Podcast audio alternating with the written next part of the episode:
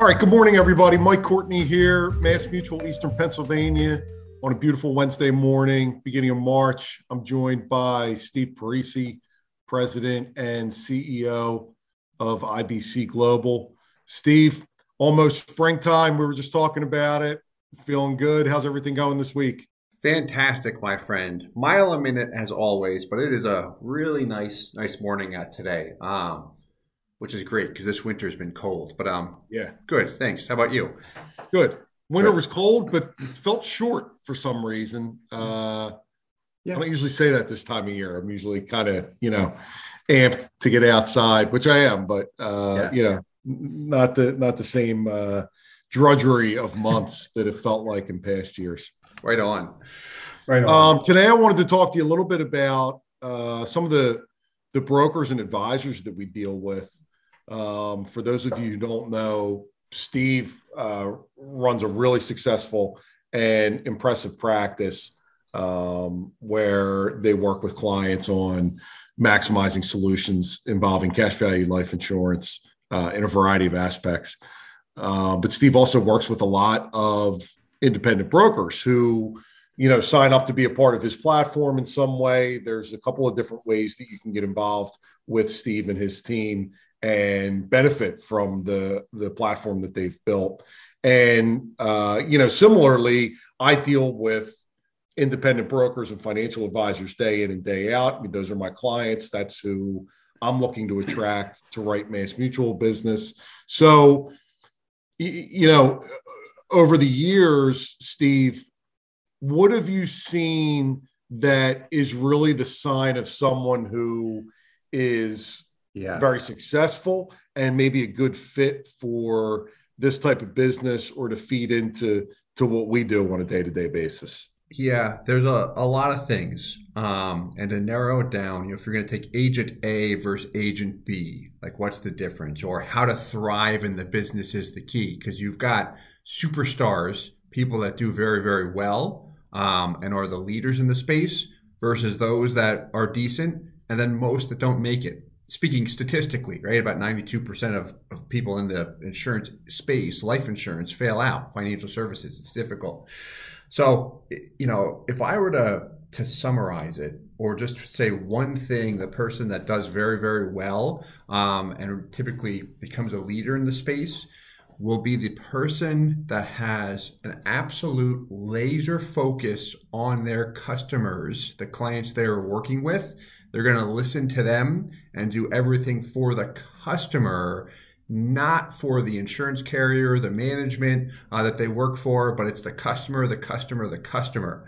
Um, that is the difference where I will see someone bend over backward for the client instead of saying, well, this is the way I was taught to do things. So it's the only way you can do it, Mr. Client. And the client says, I'm not working with you. I'm going to work with someone else. And then they fail out. Um, but that, that laser focus on the consumer there's many things, but that's that's what I would point to where I see someone who does very very well.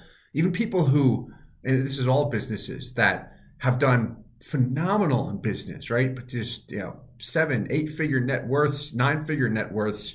It, it goes beyond the money. Like they will still work with anyone and bend over backwards to make sure that that consumer is satisfied with the product or strategy they're putting in force like that would would be the difference in my opinion just from observation. And we try and i try to stay true to that even when you're when i'm feeling tired. Yeah. What about i feel i always feel like there's a real fine line where you know like i was never i'm never impressed by like the talking head mentality. If I'm going to work with someone in this kind of capacity who's going to be an advisor, I want to know that they know their stuff. And I want to know that they know the product inside and out and the process inside and out.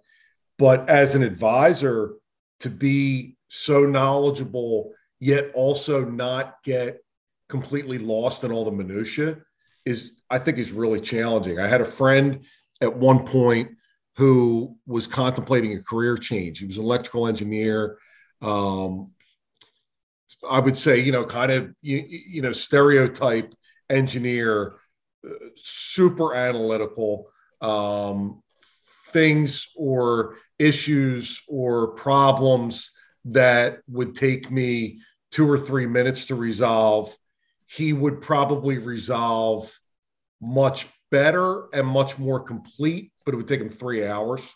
You know, he was the type of person who, like, I would ask him to help me move a piece of furniture at my house. And when he showed up, I was like, why did I ask him? Because, yeah. you know, I, I would have just kind of gotten it out the door. And now we're like taking the, taking an hour to take the door off the hinges. And, you know, uh, so he was contemplating a move as a financial advisor. And in order to do that, we went through a case on him so he could see the process. And before the policy was issued, in a uh, one of my best friends in a friendly and nice way. I told him that I wasn't interested in working with him anymore as his advisor. And I really didn't think that he should become. I was like, you're never going to close any business because you're constantly questioning everything. You know, real thirsty for knowledge, had to understand the ins and outs of every little thing, which you and your team are like that sometimes too. But how do you not get lost in, you know, is this really important? That is this material? you know, I just spent three hours working on this. This isn't producing any revenue. Is it important to my business? Like where where do you how do you find that line? Yeah, that that is a, fantastic question where you've got product and industry knowledge, product and industry experience. A very, very smart guy, your friend sounds like. Yeah. Um, but with an engineer mindset, he will dig into it all day long. And from a sales perspective or business driving revenue perspective, it's like you're going to sit here and just do nothing but analyze things all day and you're going to fail. You have to monetize your time, I think. You know, I mean, you yeah. have to be able to say at the end of the day, you know, I work, you know, I, I was on for 15 hours today and yep. I generated X amount of revenue. And if you don't think of it that way, then you're not really running a business. So yeah, so here's how I would approach that because that that's been a weakness of mine where I really like to dig into things and understand it. Um, but then when you communicate that to potential customers, you have to do things properly. I can't go spill out 15 hours of here's how PUA fees work and such. Like it, who cares? You know what I mean? At the end of the day, I enjoy it. Other brokers and agents may enjoy it. Some engineers we work with really enjoy it, but for the most part, the average consumer is not going to care. So if you're the type that likes to really dig into the product and you want to know what it is that you're selling so you feel confident about it that's often what that that type of individual will say. I have to understand, and, and I yeah. respect that and totally yep. understand, and and oftentimes feel the same way. Yeah, yeah, yeah, and I'm with you. So what should not be done because this happens a lot in the industry is like, well, who cares? Don't even look at it. Just sell it because then uh, an engineer is going to say, no, you just want me to sell it. Like I need to understand it so I know what I'm doing is truly right for the client. So taking in that knowledge, the first thing you can do if you want to do everything on your own is practice your communication skills. You now know everything. How do you communicate it in a way that the, the average prospect or potential customer you speak with is going to actually get it? So you've got 20 hours worth of information in your mind that you want to spill out in someone. How do you condense that where you keep the integrity of the, the information you're providing, the accuracy, everything exactly where it needs to be, five stars, but how do you do it in two minutes? How do you do it in 60 seconds? Or how do you do it in a half an hour if it's during a Zoom call, whatever it might be? And the problem that I see in this case is people know all this information and they do not rehearse, they don't role play, they don't practice how to actually communicate that, and people don't get it. We get it because we we live it every day, but you can't expect a consumer to pick something up after one session that took you years to understand. Or you know what else, Steve? I think is real important that you guys have done that. Actually, I hadn't thought of this before, but I'm surprised I don't see this more often. A lot of your videos that are very specific to, uh, you know, some kind of particular functionality within whole life or how certain riders work, where you put together a, a minute or a two minute long video that explains all that but then you're done. That yeah. if that comes, I mean, you may have to tweak that down the road or you may have to add to that. But if someone is consistently questioning, you know, fees involved in uh, PUA payments with different carriers, and you can summarize all of that in a yeah. two minute video, and then that is your then that takes that that's a lot of time that you don't have to spend going forward. So the fact like documenting a lot of that I think is important. Video, yeah, video assets, being able to to take that information that we get from video the assets. I like that. Yeah. So so an example on that. So like PUA fees that comes up all the time with a lot of people we work because it's confusing, right? How come all of my PUA payments not showing up? It, it doesn't make sense on the illustration. So we broke it down. I, I, broke it down just taking time, going through it um, with, if we take Mass Mutual, their old legacy products, then their new products, their new products, different products have different PUA fees, went through the guaranteed values, the non guaranteed values. And when you look at the actual PDFs that are produced, it's like an encyclopedia when I'm done with all of the runs, and then I'll do the same thing for Guardian. Yep. So, not exaggerating, you've got two to 300 pages of just data there. Like, you, you can't give that to someone. You can't give them two pages, it's too much. So what we do, it, what I what I did when I go through this for the PUA analysis overview is take that data, put it onto Excel, break it down, and just say, okay, here's exactly what I need. Discard the rest. Here's exactly how the PUA fee works. I pay in $10,000 year one. Um, with the old legacy product, I have 95%. 10,000, I've got 9,500 in PUAs. With a new product, I've got 92% because the PUA fee is higher. But then we'll look at the annual internal rate of return, isolating PUA dollars, then also the average.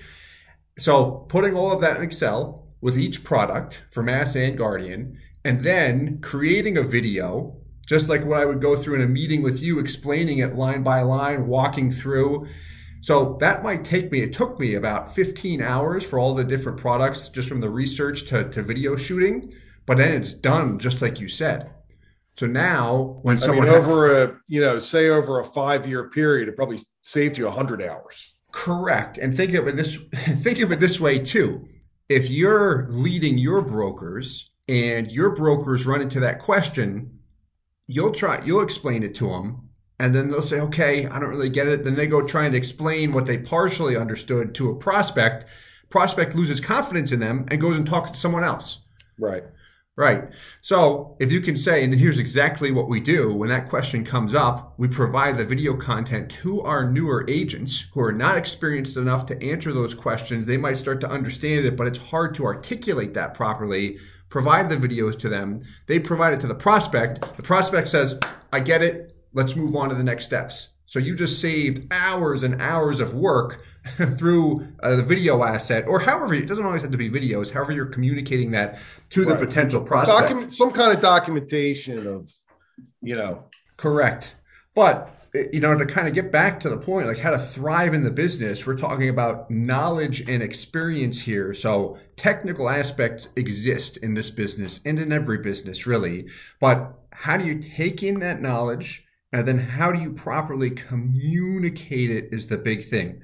And if we go back to your friend, the engineer, how do you communicate it effectively? And if you're doing things on your own, you have to practice and you also have to be aware, or someone has to bring that awareness to you to know what you're saying here is going to go over most people's heads. Dumb it down more. Carve out a lot of stuff that you might feel like, oh, that's so important. Carve it out, repackage it in a different method or a different way. This way, the communication is what it needs to be, but it's effective with reaching the proper audience.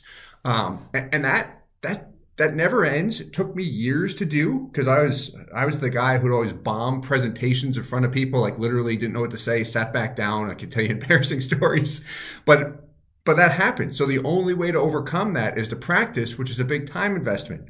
Um, so that's the first way. And then the second way is much easier if you're saying, okay, I like digging into this like your friend, but, and you're saying to him, hey, this isn't for you because you're going to have a hard time selling it. Yeah. Well, I know this guy inside and out too. Yeah. This is don't so, do it. So use the Bill Gates example. Bill Gates, right? Brilliant guy when he started Microsoft, wasn't good at sales. He used to just dig, dig, dig into the the pro- programming. Um, I can't really articulate what he did, but he was very, very good at programming computers. That was his thing. Selling, like he wasn't good at it. He would sweat, get nervous, um, would start to sink, stink. I heard stories like he wouldn't shower for days because he would just work, work, work, and he would bomb sales presentations.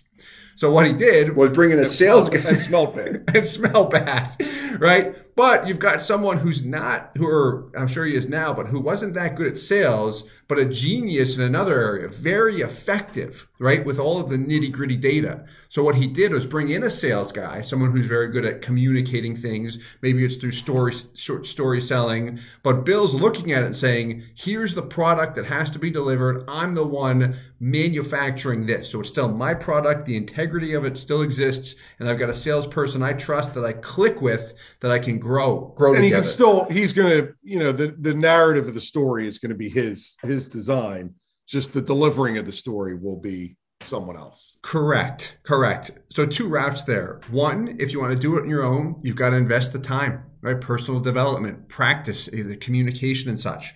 If that's a challenge, bring in a partner. yeah Yeah. There you go. what about uh systems and process i think that that that's so important even if you're one man show uh really clearly defined because otherwise eh, Eh, you know and even on a smaller scale i go through phases in my life and in my my business life where i feel like i'm in a bad rut where i'm just kind of waking up responding to emails making phone calls everything's on the fly. I feel like i'm organized but i'm really not. And you have to know how to pull yourself out of that and kind of say what's you know what am what am i trying to accomplish here and what's the best way to accomplish it? Is it it's not typically fly by the seat of your pants and just try to work hard Mhm. um, that's not usually enough to to really get it done works in the beginning when you're starting Yeah. things out and you've only got so many people to work with. And, and that type of person usually does well. Where they struggle is in phase two.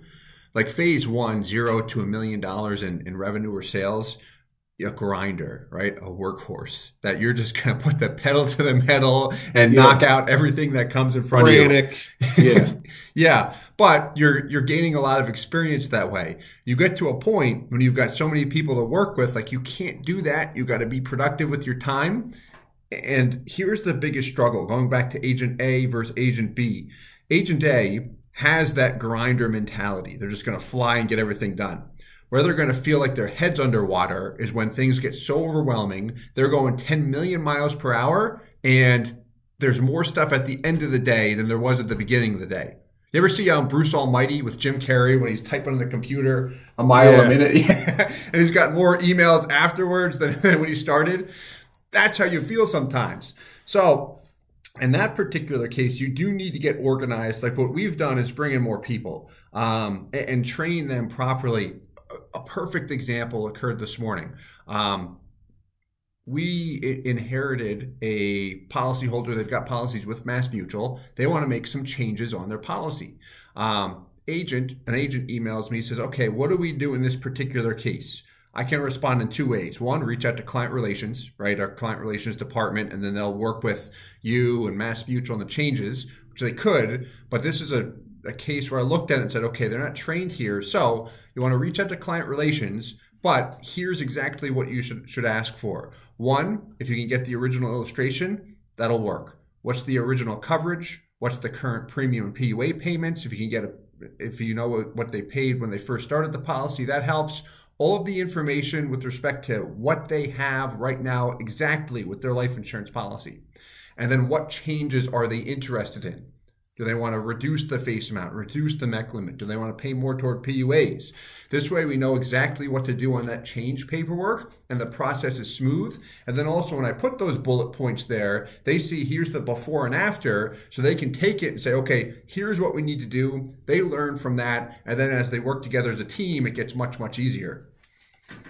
have you found certain groups or certain advisors have really flourished with you guys Yeah. or Um, like like a certain type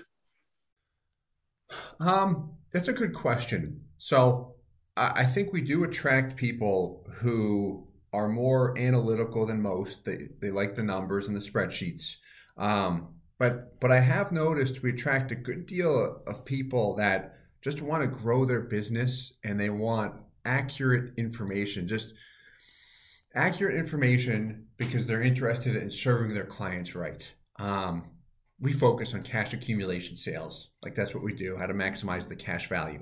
Um, I've noticed, particularly over the past 12 months, this has always been the case, but more so, people reaching out, newer agents saying, hey, I'm working with another group right now, and they say the best way to design policies is the way they do it, right? With a certain percentage going toward base premium and PUA.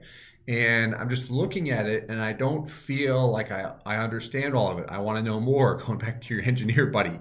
Um, but they're trying to understand things and they're not getting answers. So they'll reach out to us. I'll have typically a call with them and just go through different ways to design policies, different companies, different products. And a lot of times they'll say, okay, how do we work together? And we've got ILS, which helps with the coaching and training. Um, but then they'll, they'll end up working with us in that respect. So to answer your question, um, people that want to understand how the product works, they want to do the best by their client right? They want to set the policy up for the client how they want it set up, um, and often will attract that type of person. If that right. makes sense, right?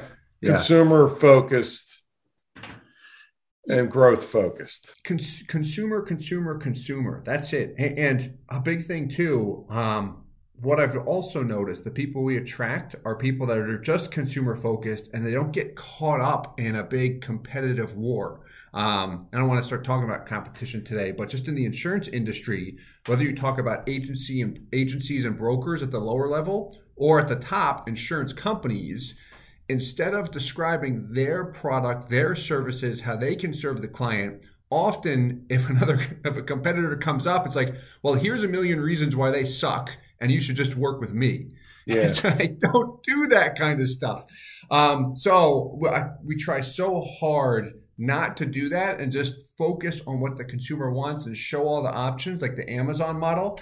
Um, and that's very, very effective. So people, agents and brokers that are attracted to that and are kind of repelled by the, the negativity and trash talking others, um, we do attract that type of individual too.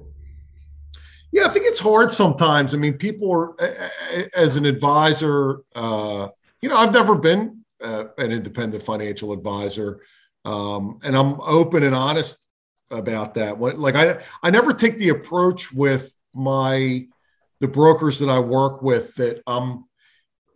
I think the expectation from uh, you know like Mass Mutual management would be that I'm in a position where I'm supposed to be training them or I'm supposed to be uh, you know I'm like their glorified sales manager. I mean these guys do something that uh, I've never done um, frankly, never really. It's not. I, I just it wasn't a path that I ever pursued yeah. and or wanted to pursue.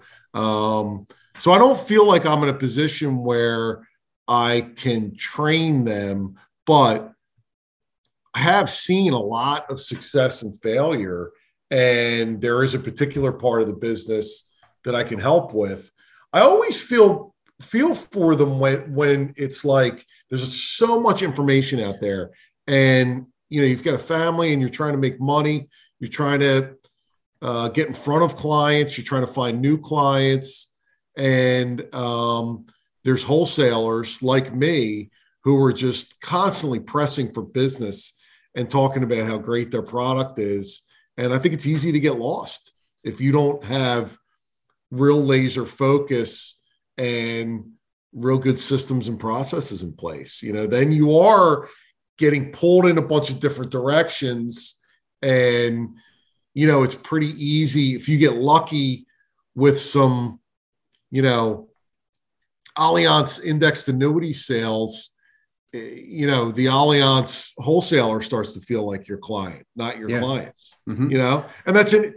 It's, it's just a, you know, you, you can get a little mixed up. You can, right? And as a broker too, broker agent, uh, you know, the same thing. If an experienced wholesaler or someone that has been in the business for a long time says, "Hey, we've got this great new product. Here's all the benefits." that's often the foundation where a broker says, okay, it's coming from them. They're a, they're a reputable source. So yeah, let, let's do it right away.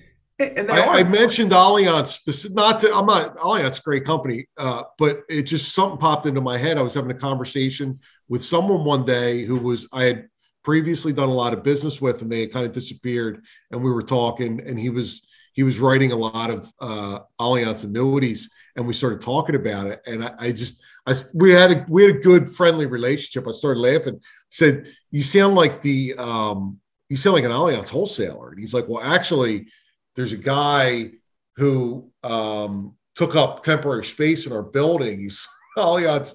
uh, annuity wholesaler, and we've been going out to lunch a lot. I said, "Well, yeah, I mean, there you go. You sound like you're reciting a sales pitch, which is fine, but um, you know, it's easy to get swayed in different directions if you're the type of person who likes to be sold. Yeah, you know? which most people are. Yeah, right. You know, right. Yeah, and if it's a you know, if it's a sexy or exciting or you know, just kind of you know there's something to the conversation and the talk that turns you on in some way then yeah like that's going to be on your mind and that's going to pop up as like oh i got to talk about this or this is something mm-hmm. i heard about that turned me on or wh- whatever yeah. and it might not be the best thing for your business so, so you have to you really got to stay focused if your customer doesn't care don't don't don't even bother, right? Yeah. don't don't yeah. even bother. Yeah. And you'll know within a couple minutes if they care or not. You can ask them too.